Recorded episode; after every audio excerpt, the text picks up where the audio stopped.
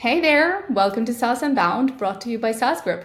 I'm your host, Dan Dana, and this is the show where we chat with inspiring founders and experts to get an inside scoop on how they made their business a success. And today with me is Justin Duke, the founder of Buttondown, a small, elegant tool for producing newsletters. It's been around for six years, bootstrapping, advocating for simplicity and openness, and built completely in public uh, which is fascinating. Great to see you here, Justin. Of course. Thank you so much for having me. Excited to chat. Cool. All right. Well, uh, you know, there are tools that you kind of uh, take time to um, get used to or fall in love with. And then there are tools that you just, it's love at first sight. And this is something that happened with me when I saw uh, Buttondown, to be honest. Um, it's just yeah, simple and elegant. So um, let's get to maybe first your background because I know that you just started uh, doing it full time about two years ago. So what's been before?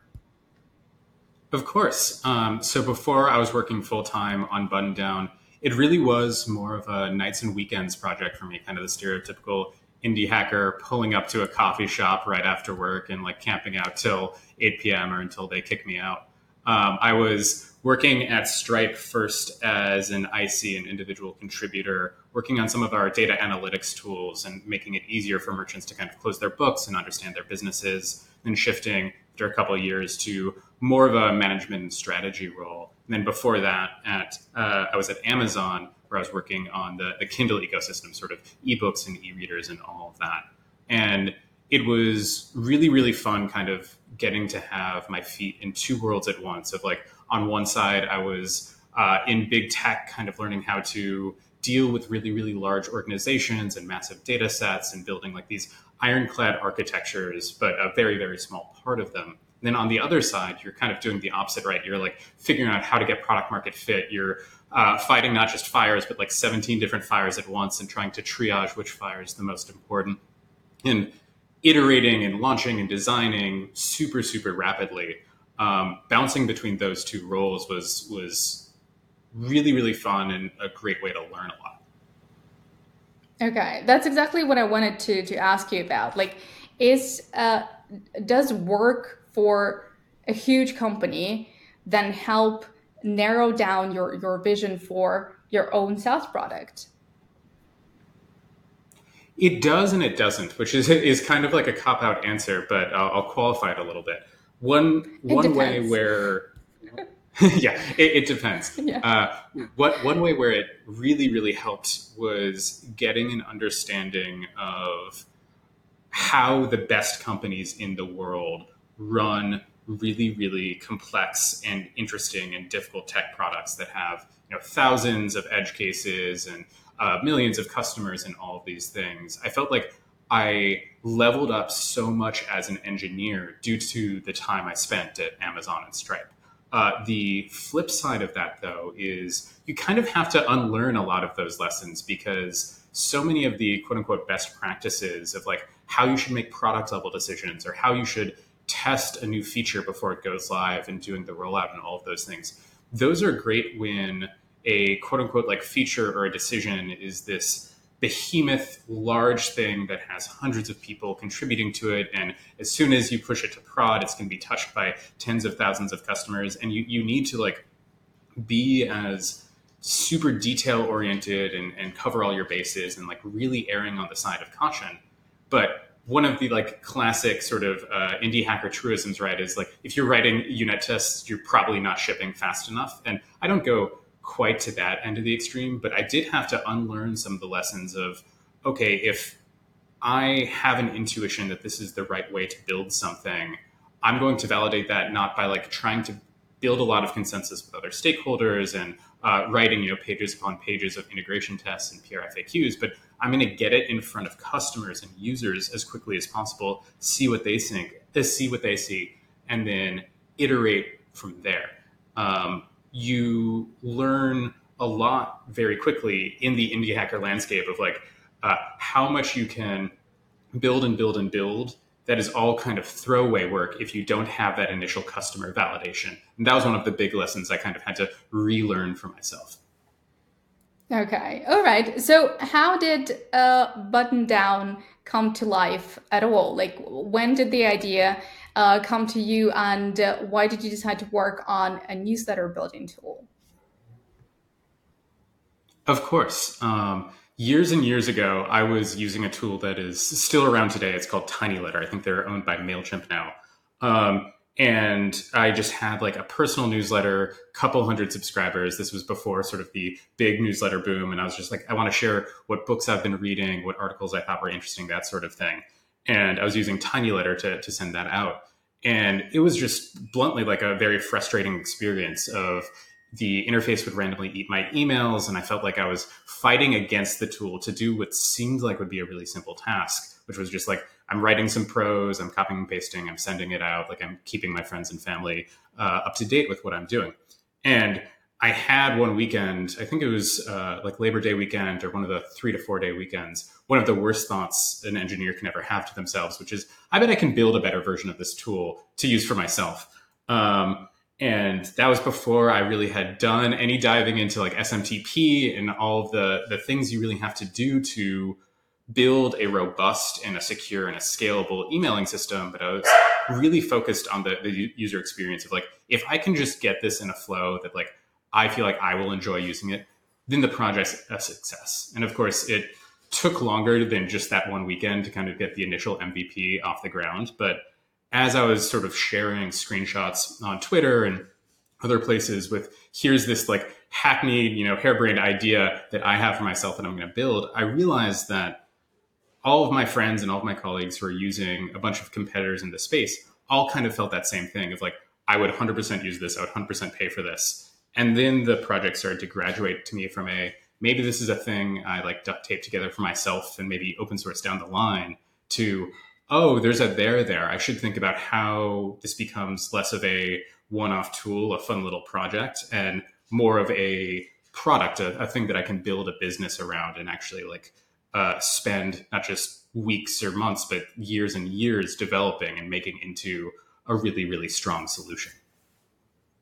Okay, that makes sense. And uh, um, at least now, right, uh, there is this uh, trend or like thought, especially on, on Twitter, that's going on that, you know, for a developer, uh, it's just so easy to come up with an MVP because especially now, like there are like so many no code, low code, whatever uh, white paper solutions. So you just um, press something together, you know, and, and it works.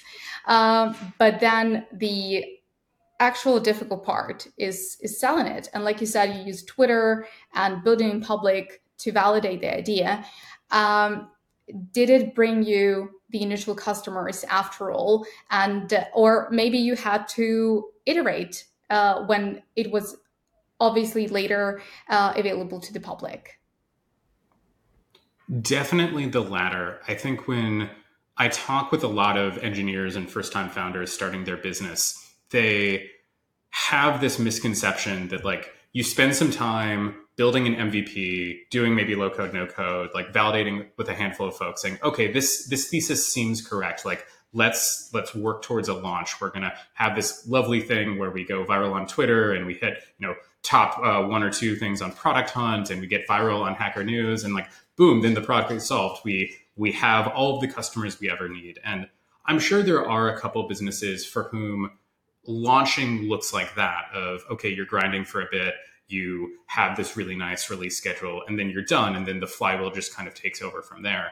I think that's the edge case though, and not the reality. Like uh, when I look back on Buttondown's launch, it went well by my standards of i think it was like the top two or three on product hunt like i got good traction on a bunch of channels like you get a lot of eyeballs but very few of those folks actually converse uh, you get to go from you know a handful of your friends and your beta testers using a thing to slightly larger than that but it wasn't a ah and now i can sit back and just like watch the stripe graph go astronomical my work here is done and that was really the first of many many steps of okay, the launch went well. We have some folks. Uh, what's the new information that I can use? What's the copy that helped versus what's the copy that like kind of rubbed people the wrong way? What are the features that people were expecting to be there that aren't, and and vice versa? Um, and really, the the launch is uh, sort of like not a point in time. It, it's a process that kind of never ends. I feel like even now, like the vast majority of Buttondown's target audience has never heard of Buttondown before, and so there's there's no sense that like, hey, I can stop thinking about that initial moment of traction because the the reward for having a good launch is like, all right, this is just enough ammunition to keep on turning the organic growth flywheel and figuring out what's next and what's next and what's next. Right. Okay. Do you remember how many uh, customers the first launch uh, brought to you? Gosh, um, I think it was honestly around like I want to say 20 and it was 20 at around like a, a 29 a month price point. So in my head, like having this thing go from oh gosh, this is going to be a fun little project to me to, oh wow, I have around 600, 700 MRR. That felt like a massive amount of validation. And then I started to like really dive into the numbers and I was like, okay, but I had another like 700 people register who aren't interested in paying. Like that conversion math from registration to activation to actual payment is terrible. Like, how do I improve that? And uh, once you start kind of building out the funnel and you have enough traffic to understand where people are dropping off, then I think for me the the real fun begins of it's not the theoretical what would people like, but it's what are people actually bouncing off of and what do I need to improve? How do I incentivize people to sign up and stay active and not just like register, put in a username, password, click around, and then never return? Yeah, okay, sure. And uh, that, that makes complete sense. But again, uh, coming back to the fact that you're a solo founder and you've been the only one working Buttondown for a while. Uh, you turned a designer, a marketer, um, a salesperson. All these roles were just you. Uh, what was the most difficult to learn? Gosh, uh, a lot of them were. It, it's hard to pick just one. I think the the single hardest thing for me has been um, marketing after the first initial bits. Like one of the things that I found really, really effective in the early goings of Buttondown was the fact that the marketing was almost solved in the sense of I could say, here's why I built it for these like very, very specific use cases. And I was really, really effective at targeting the niche of people who had the same like nitpicks and pain points and use cases as exactly myself. And that that was like a really sizable niche that was great. And I was able to address that really quickly and that felt very easy, very elegant because in my head, it wasn't really marketing. It was me just like ranting and raving about how I feel the way I feel.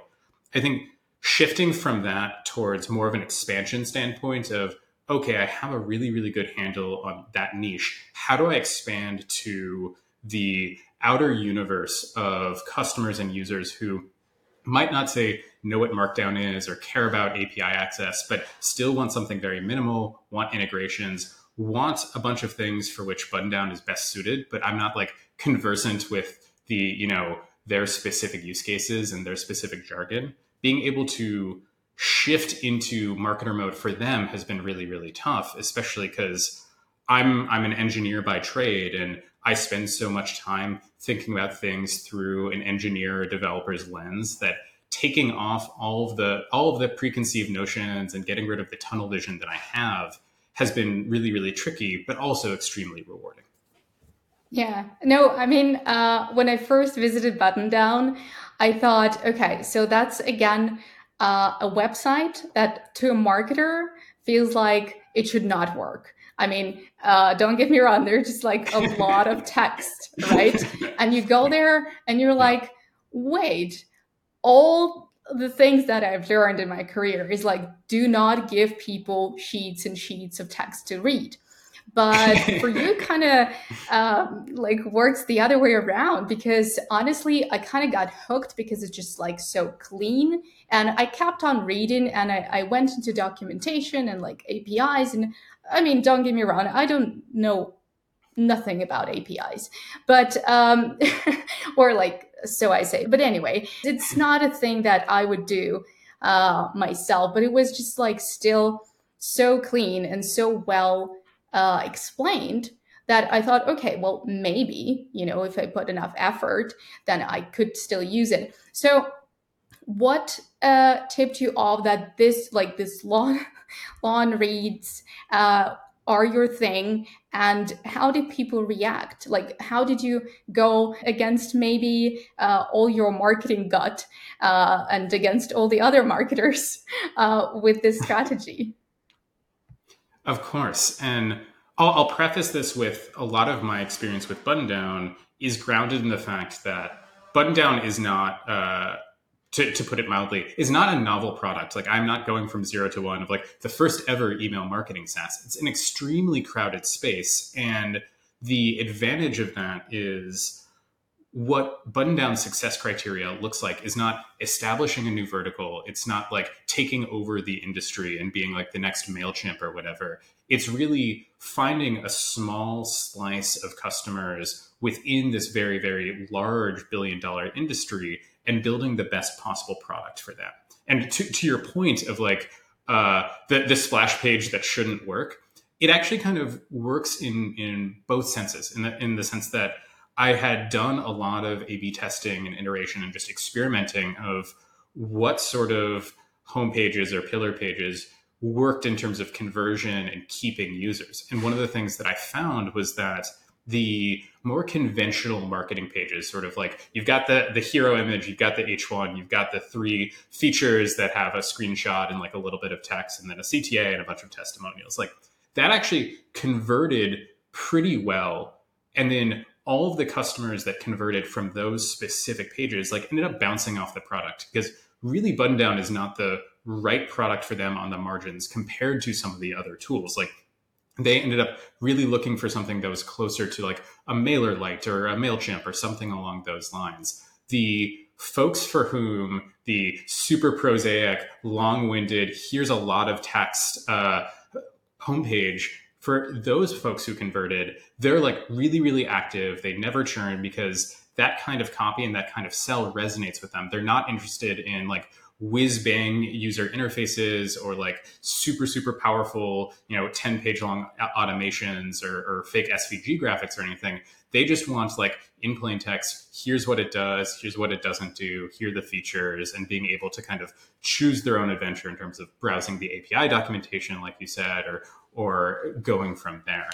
Um, it did feel like a, a little I guess cognitive dissonance for for lack of better lack of a better term. My fiance is a marketer, and as I was iterating on those pages with her, she was like, "Are you sure this is what you want to do? Like this copy is very very plain spoken. It doesn't really sound like a SaaS." And I was like, "I know, but I think that's who's going to enjoy this and who's going to be a really really good user are the folks who have already tried out all the other platforms, seen that paradigm, and they want something different." Yeah, no, I mean, uh, about it doesn't sound uh, like a SaaS. We just uh, laughed about that uh, in our Slack channel because we found this uh, this picture that would say, "What if B two B SaaS businesses sold burgers?" And uh, the website would say something like, "The best way to fight your hunger," or "The best way to enjoy meat and cheese and the bun together." So yeah, it's just um, yeah, we marketers, we, we love that. Yeah. And uh, honestly, um, after like interviewing so many founders and seeing so many websites and products, I feel like, yeah, it's, uh, it's a very common problem for, for SaaS products to have, uh, to have people actually dig deeper to understand what the product does. So again when when I went to Buttondown, I was like, wow, that's simple. Like I can just you know press the button and do a few things, and then here is your newsletter. Uh, but Buttondown the name I, I really wanted to talk about it because it's a fun name um, but i would assume that um, it, it doesn't go easy with marketing and your seo efforts yeah if uh, if you Google button down, um, you're going to get Zara, you're going to get J. Crew, you can get Uniqlo. I think buttondown.email shows up maybe if I'm lucky towards the very, very bottom of the first page, possibly second page. Uh, there are very few technical or product level decisions in the early goings of a project that are truly like irreversible that you really need to spend a lot of time thinking about. Like I chat with founders who are saying, "Oh, I'm really sweating how I should do pricing pre-launch or i'm really thinking about how i should like structure this nav bar. Like all those things are so trivial to change after the fact. Like you kind of just need to get over yourself and and just ship the thing and iterate from there. The one thing i wish i had spent a little more cycles thinking about was the name itself because uh, it came from as, as context one of the flagship features for Buttondown when I was first launching it was Markdown support. Markdown's kind of a, a dialect that's a little more powerful than plain text, but a little less janky than a WYSIWYG editor or full on HTML.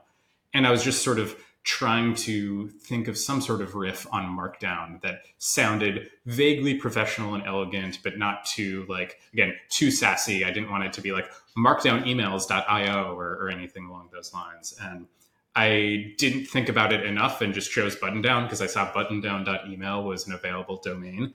Um, and that has been a bit of an uphill battle in terms of the organic SEO because the number of times I'll have folks write in and say, like, I really couldn't find you guys because I was just Googling or binging or whatever, button down, and was just finding shirts and shirts and shirts. Um, that was unfortunate on my part. But despite that, uh, the the organic growth treadmill has has gone well. It's just had to fight a bit more of an uphill battle than I really should have in retrospect. Looking for new ways to find customers for your SaaS business? Consider adding an affiliate or customer referral program. Rewardful is the easiest affiliate tracking platform to set up, manage, and scale for SaaS companies. Log your customer acquisition cost and only pay based on results. Integrate Rewardful with your Stripe or Paddle account and set up your affiliate campaigns in minutes. Rewardful automatically tracks referrals, calculates commissions, handles upgrades and downgrades all seamlessly in the background, whether you sell one off purchases or recurring subscriptions. Companies like Podia, Copy.ai, Baremetrics, Synthesia, and many, many more are already using Rewardful to add that sweet, sweet MRR to their businesses. Sign up now at rewardful.com for a free 14 day trial and turn your biggest fans into your best marketers. Right. Have you ever thought about changing the name? I have. It's it's one of those things where like the the two big kind of investments in my head from a, a resource standpoint and an energy standpoint are like changing the name and doing a complete rebrand and trying to go for the dot com of like buttondown.com is is parked by someone right now who's asking i think like 750k where it's like that's that's that's a little little expensive for my taste um, a lot of shirts you have to I, you have to yeah. sell to make up to this yeah it's it is kind of um tempting in the sense of I, i've chatted with folks who have done that kind of like full scale rebrand before. And I think they would say, you know, there are some things that didn't go well. There are some things that went really well. Like overall, it was worth the effort. I think I'm still at the point where I feel like there are lower hanging pieces of fruit that I can do in terms of improving Buttondown as a product and improving some of the, the existing user acquisition. Uh, which is not to say that I will never rebrand it or I'll never go for the .com or any of those things because I think the the world you know two years from now looks very different than the world of today. But right now, it's not high enough on my list list where it's like I'm out of ideas. I think I need to go for the rebrand because if it just gives me like a X percent bump in SEO organic traffic, then it's worth it.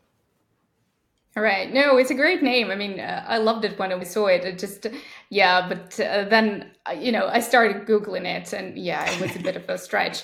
But then, okay. Um, the, the funniest so, is when you when you search yeah. uh, button down alternatives and it's just talking about like t-shirts and Henleys and polos and it's like well that's not quite right but I'll take it. Not quite no. All right. So uh, one and a half years ago you quit your day job right and you fully focused on but- Buttondown.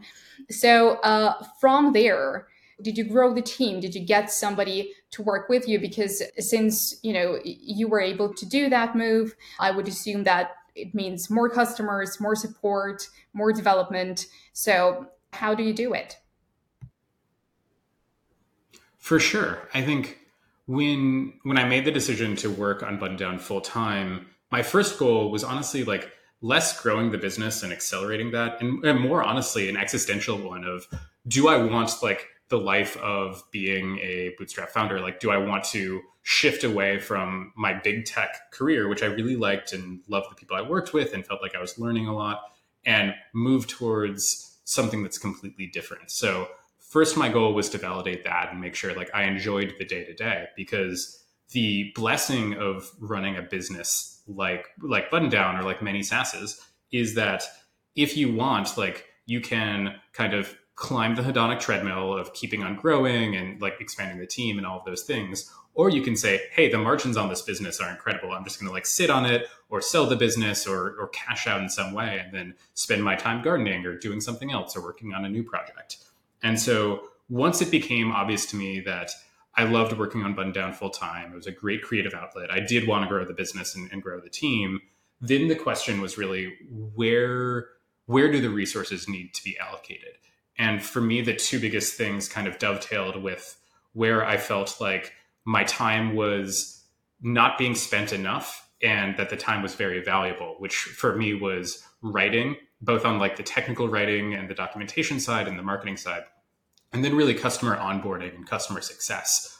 Uh, again, because Buttondown is in a very, very competitive industry and there, there are lots of alternatives one of the things that really makes or breaks a lot of these accounts is how easy is it for me to, go from clicking around on Buttondown to registering to boom i have a custom domain and everything's set up and i'm ready to go.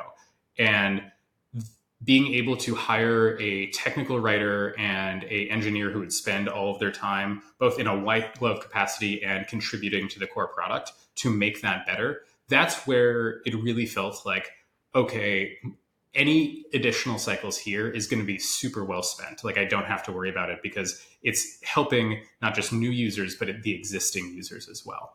Um, and sourcing was was very tricky. Of like the even with all of the layoffs and all of the tumult in the industry over the past you know 12 months 18 months it's still incredibly competitive to find folks who are really really good at being able to context switch, not just from a technical and a non-technical standpoint, but from a like what we were talking about with marketing, from a interior to an exterior standpoint of thinking about things as the writer, but also thinking of things as the reader. Um, and so I really had to tap my personal network, which again is kind of unhelpful, unactionable advice, but it's true of like who are the people I know who are really, really great writers who are look, looking for something to do, maybe as a nights and weekends project, or they are freelancing and they have availability for a new client. And like, how do I find those folks as opposed to like just uh, tossing something into the ether of uh, here's a job description, just like the 75,000 other job descriptions that you've probably seen. Um, and how do I stand out? And hitting the personal network thus far has been really, really helpful for me. Okay. And as far as I understand, you've got contractors working with you. It's not full time, right? But I would assume it's like a long term commitment. It's not like you go to, mm-hmm. I don't know, PeoplePerHour and uh, hire a new person for each article. So, uh, how do you. Right, exactly. Yeah. How do you uh, work around that? Because again, uh, people are not really. Um, full time with you, right? They work on uh, different projects. So, how do you make sure that you're able to translate uh, the culture uh, that you're trying to grow? Because, um, as far as I see, you see yourself working on Buttondown many years from now and uh, maybe grow into a much bigger company. So, I would assume you're starting to build some kind of culture and values inside the team from this point. So, how do you keep everyone uh, on the goal? How do you make sure that everyone understands their role and that um, and the fact that it's a small team, so everyone's kind of working on growth together. So, and uh, yeah, basically, how does the communication happen? Of course, a, a lot of the the culture and value side of things happened during the sourcing and, and initial onboarding negotiations in the sense of, you know, if you're a talented engineer or if you're a talented writer And what you want to do is kind of be, and I don't mean this in a negative way, like a, mercenary of I want to work on 10 different projects over the course of 10 different weeks and like bop around a bunch of different companies and industries. Like that is completely valid. And also like Buttondown is not going to be the right fit to your exact point of uh, really biasing towards longer term relationships. That way, the the folks who are working on Buttondown can build up a, a, context and an understanding of the product. So a lot of those conversations were happening in the early goings of here's the arrangement. Like you can uh, work in a very asynchronous manner. You get a lot of ownership over the product and the direction and where you want to grow, whether it's as an engineer, as a writer, or as a marketer. Um, but it means like you're going to be focusing on this one thing. And within that one thing, you get a lot of ownership and latitude and agency. Um, and that was both a, a really positive uh, negative filter and a positive filter. There were a lot of folks who I respect a lot who are just like, this sounds like a great opportunity, but it's it's not for me. I kind of want to just dive into a couple different projects and like get my feet wet and uh, get a lot of exposure as opposed to really committing to one thing. But I think being able to offer folks who work with me a, a true amount of, of growth that comes through ownership. I think you just you bluntly learn more when you're embedded in any sort of project or any sort of creative endeavor for a long time as opposed to well here's the spec here's three pages please submit a pull request by the end of july thanks you'll you'll in, you'll invoice me at the end like i think you can get a lot of object level understanding of a system that way but most of the folks who work with me are trying to basically build something along the lines of Buttondown at some point. They're earlier in their career. They want to kind of launch their own businesses. They want to be able to really work in a high growth startup environment. And I feel like the value prop that I can offer them is that on training wheels. And for some folks, that really doesn't sound interesting or enticing, but the the folks who do buy in a lot. And I think going back to sort of the uh, the brand voice or the the pros of it all, like being able to tell someone, hey, you get to write in this style. You don't have to write as if you're doing a fridge owner's manual from 1997 or anything. You get to feel a level of expression that you might not in a similar role. I think that can be attractive. And again, the the folks for whom that isn't attractive probably aren't going to be the right fit for your project. Okay. All right. I think that's a great uh, way to put it out there. Again, being very honest that, you know, you could be a great professional, but we're not uh, going to work together because it's not a good fit uh, in the long run. All right. Uh, so it's great that we started to talk about ambitions because one of the things that we discussed on some of the previous uh, episodes was um, why people choose bootstrapping versus uh, raising funds. And uh, one of the things was ambition, like how fast or, or how um, high you want to jump, basically.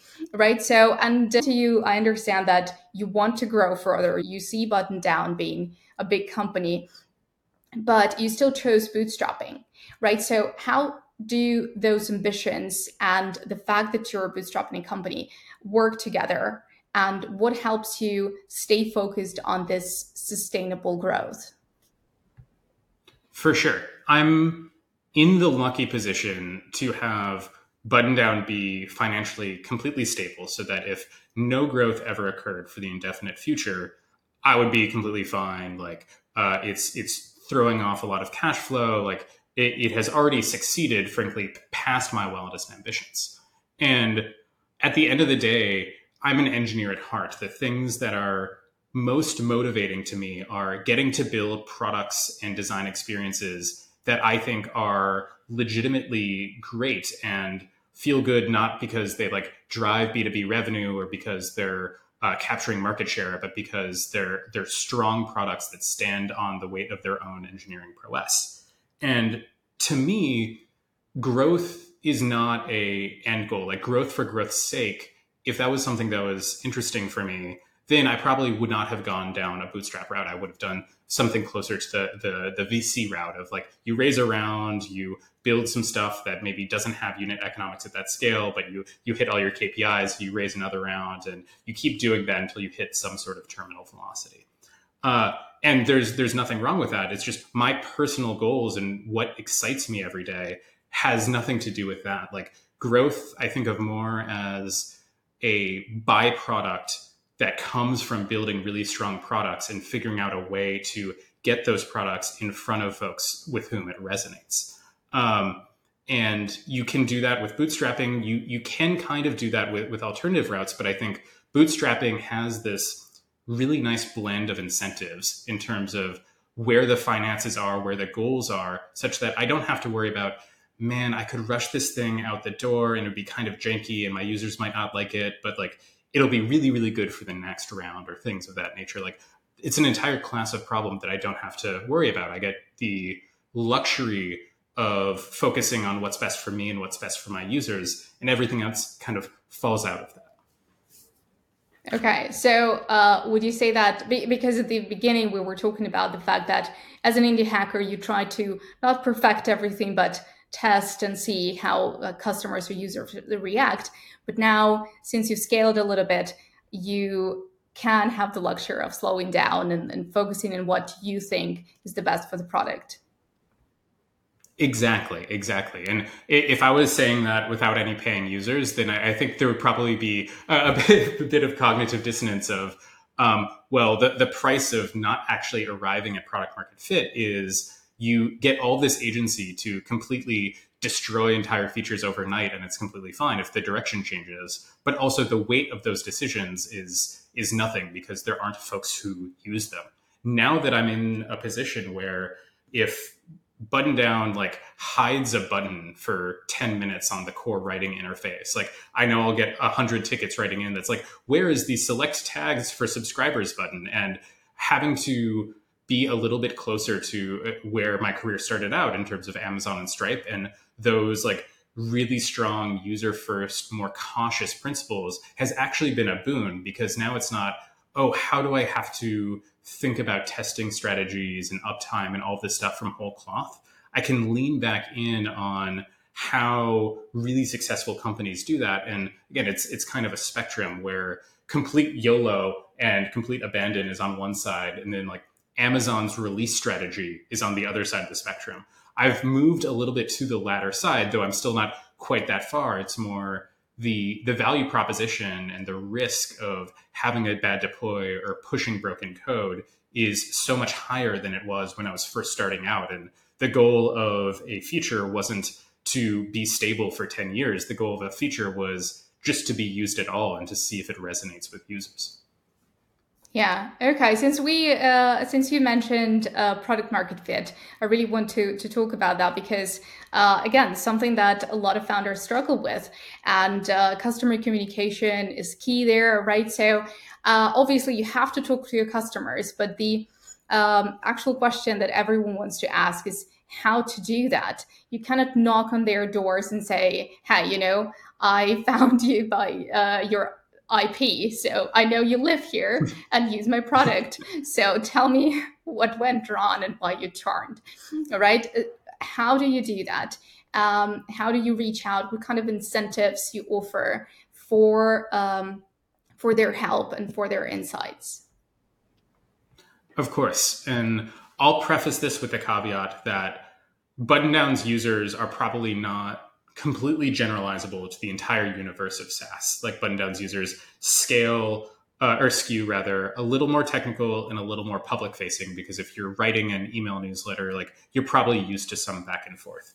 But I have uh, the closest thing to like the one weird trick that has worked really well, which is whenever someone signs up and uh, a couple days after they sign up, like I have a, a cron that from my box sends them an email that's coming from not not a like marketing at buttondown.email or onboarding at buttondown.email but it's just my email address in complete plain text that says like hey this is an automated email but if you reply like it is going to me it's not going to some customer service agent it's not going to like help scout or anything it's going straight to me.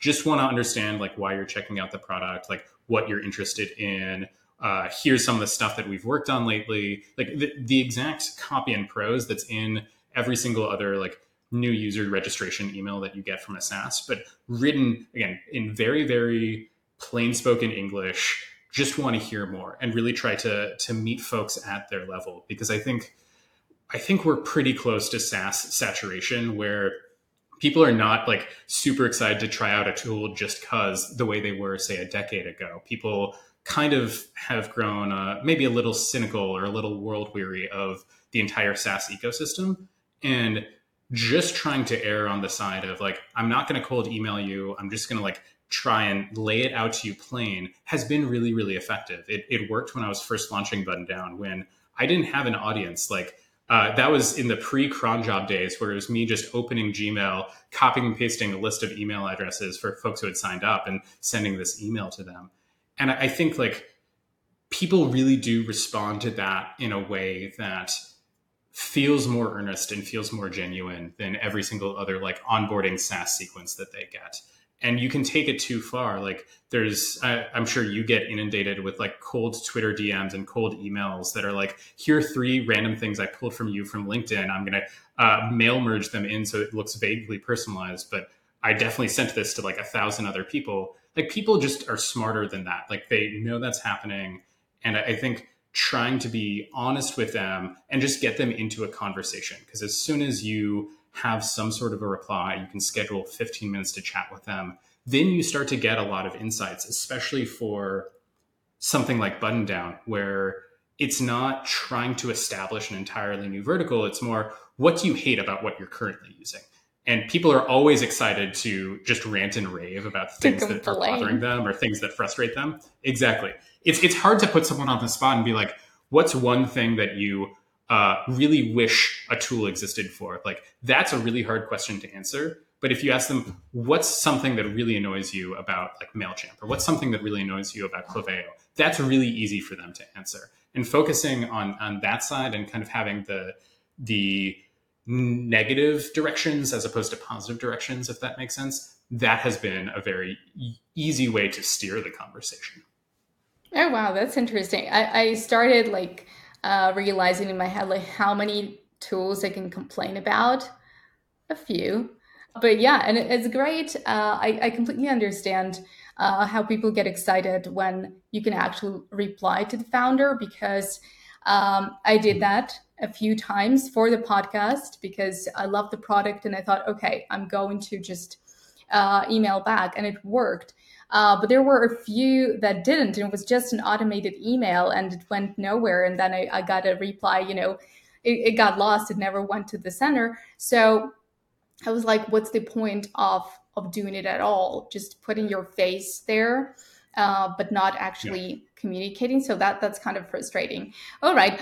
Do you know what's the like reply rate? Like how many people do actually want to rant about other products and tell you what uh, they're looking for in Buttondown?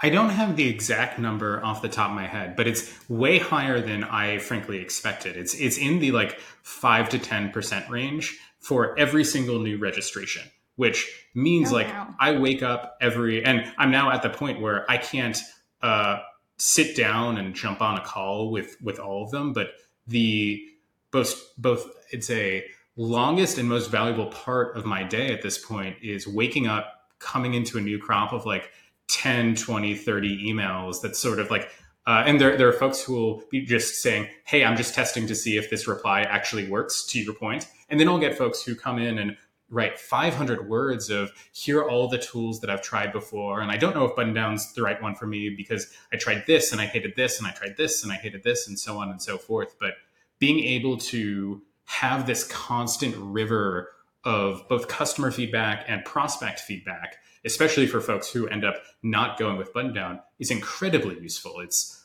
uh, you hear often a lot about founders who post product market fit kind of get disconnected a little bit between the day to day of like user pain because you know they've hired customer service folks and they're not always the first line of support and all of these things and all of that makes sense but i think it's so important to start everything grounded in okay but what problems are people actually having and what can i do to either solve them or make it slightly less painful?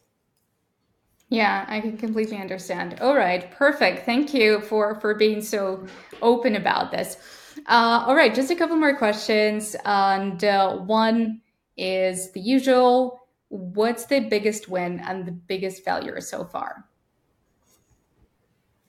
Who biggest win and biggest failure?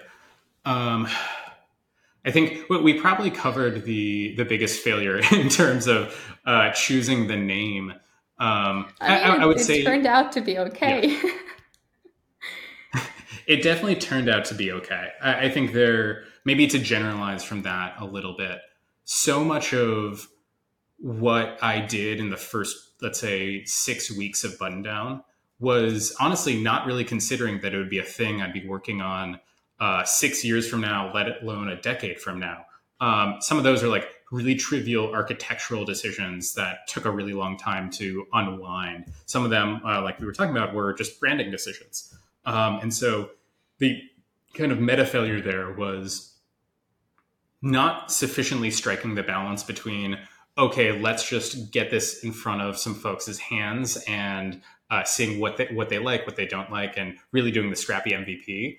And how do I future proof this in a way that if I want to go forward with it, like it'll be easy and I won't have to regret a bunch of 2016 Justin's decisions. Um, so I, I think my big failure was not quite adequately striking that balance and not giving a lot of those early decisions the thought they deserved. Uh, the biggest win I think going from this is just completely me, solo founder, no contractors, no one, to my first hire, which was the the onboarding engineer who kind of helps with customer success, answers some tickets, improves the the immediate user journey of the product.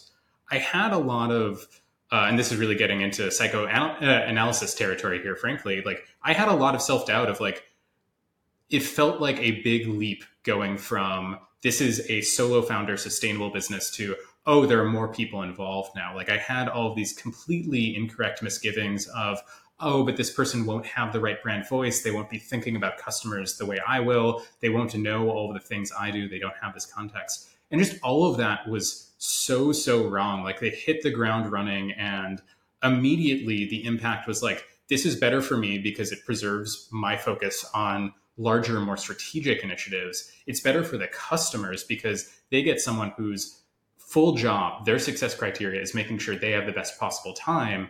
And I just, I really, really knock myself for not doing it like two years sooner because it was so immediately great for everyone involved. Okay, that makes sense. It's a very usual answer that makes me really happy. Like getting the right team or like getting the best people to work with me yeah. Was the best decision uh, ever made. So that's perfect. All right, and uh, you've already shared an amazing hack on like how to engage people in a conversation to give you some insights about the products that they didn't like and what they're looking for. But is there anything else, a hack that works for you? that's maybe like with the with your copy any marketer would be uh, kind of terrified uh, about um, about this decision but uh, it worked for you. Uh, was there anything else that was not maybe completely conventional right? But you implemented it for Buttondown and it works for you and it's the hack that uh, you go to every time you need i don't know to to spice things up?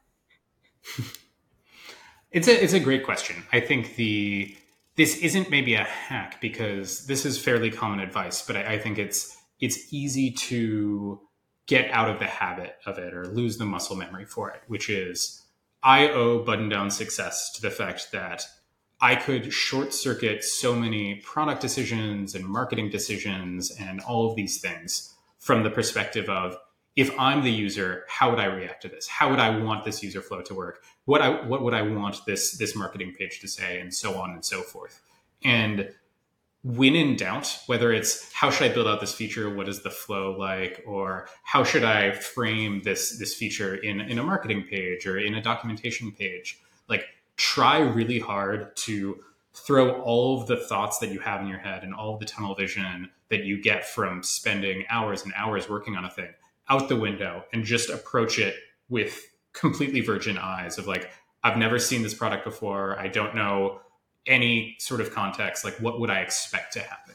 And time and time again, the intuition and the, the findings you get from that experience always ends up to be the correct one. Like, I'm sure there are some apps or software businesses that their main goal is novelty of we're going to build like this completely new paradigm or we're going to invent you know pull to refresh on ios and, and things of that nature and if you're that kind of person great maybe this doesn't apply to you but i think the most delightful user experiences or marketing experiences come from something working exactly the way i expect it to and being able to really tap into that feedback loop of what what do I think should happen here? What do I think this should say? And then implementing that and just going into that cycle always seems to work.